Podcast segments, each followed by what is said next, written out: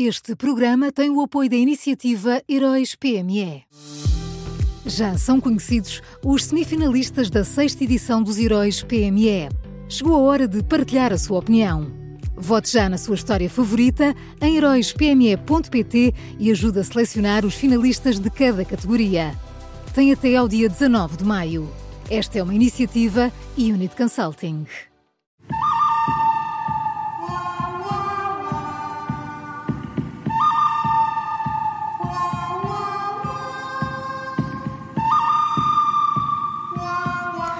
Pronto para uma nova edição do Bom, o Mau e o Vilão, sempre com o Miguel Pinheiro. Bom dia, Miguel.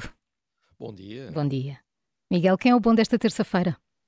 O, o, bom desta terça é o Ministério Público, que ontem fez buscas na Câmara de Setúbal. Uh, há dias, uh, ao comentar a sucessão de investigações que, que têm envolvido socialistas, um alto dirigente do PS disse a seguinte frase à Rádio Renascença. Ele disse isto: Se fosse da natureza das coisas, não surgiriam casos só centrados em afetos ao partido. Ora, este alto dirigente do PS anda, anda, anda distraído. Eh, as investigações do Ministério Público, conhecidas nos últimos dias, eh, já se centraram em negócios feitos por eh, socialistas, de facto, mas também já se centraram em negócios feitos por políticos do PSD, como Joaquim Pinto Moreira, ex-presidente da Câmara de Espinho, e ontem uh, centraram-se em negócios feitos por uma política da CDU, uh, eh, precisamente em Setúbal.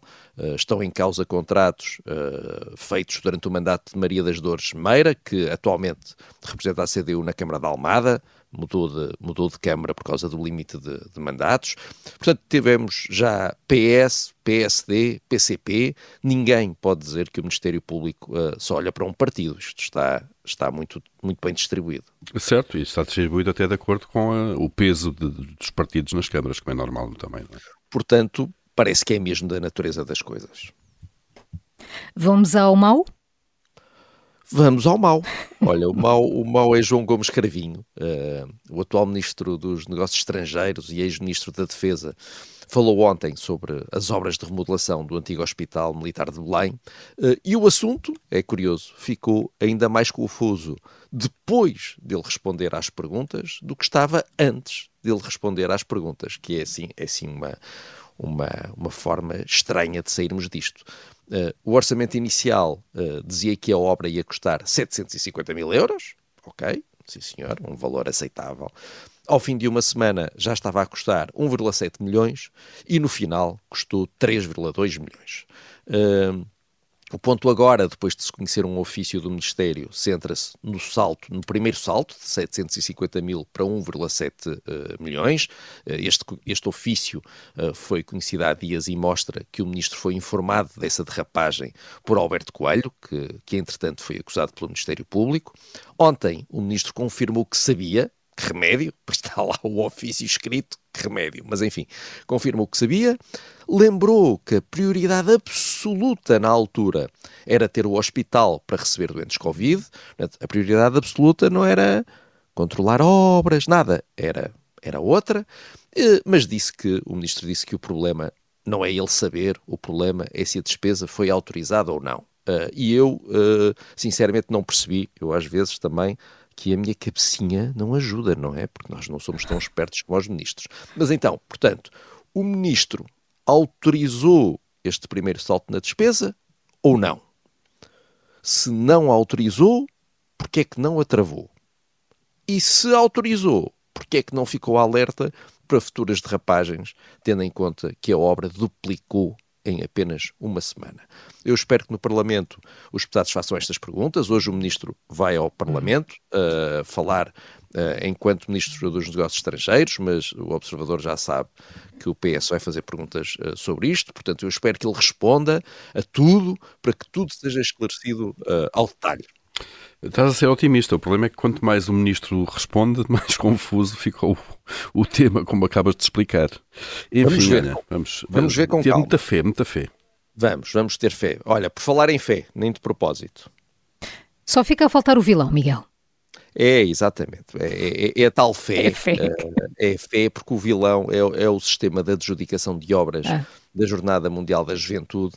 Ontem uh, o Observador deu a notícia de que o altar-palco onde o Papa Francisco vai celebrar uh, a missa final da jornada, vai custar 4,2 milhões de euros e que a sua construção foi adjudicada por ajuste direto uh, uh, à Motengil por uma empresa municipal da Câmara de Lisboa.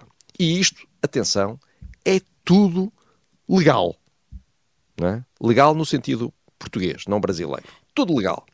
Uh, porque, como as coisas estão a ser feitas em cima do joelho, o Orçamento do Estado de 2023 tem um artiguinho que cria uma exceção e permite o ajuste direto para qualquer coisa uh, que fique abaixo de 5,3 milhões de euros. Normalmente é exigido um concurso sempre que a obra excede umas poucas dezenas de milhares uh, de euros, mas agora não, isto agora é especial. A Câmara de Lisboa diz que esta obra é muito complexa e não tem nada a ver, por exemplo, com o altar que foi construído em 2010, da última vez que um Papa uh, esteve em Portugal. Uh, o altar onde Bento XVI deu missa custou menos de 300 mil euros. Na segunda Câmara, este novo palco, eu vou citar, servirá para acolher os maiores eventos do mundo ao ar livre. Ora, se esta é uma obra que não se esgota na Jornada Mundial da Juventude, se é uma obra que vai ficar para a eternidade, se é uma obra que é feita para acolher os maiores eventos do mundo ao ar livre, então essa é mais uma razão para que, custando 4,2 milhões de euros, tivesse passado por um concurso público e não por um ajuste direto. Aqui uh, é tudo legal, mas está tudo errado.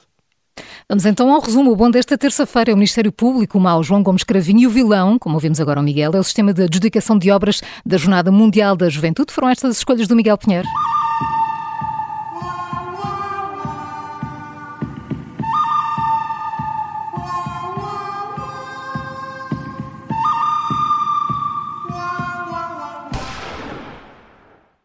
Este programa tem o apoio da iniciativa Heróis PME.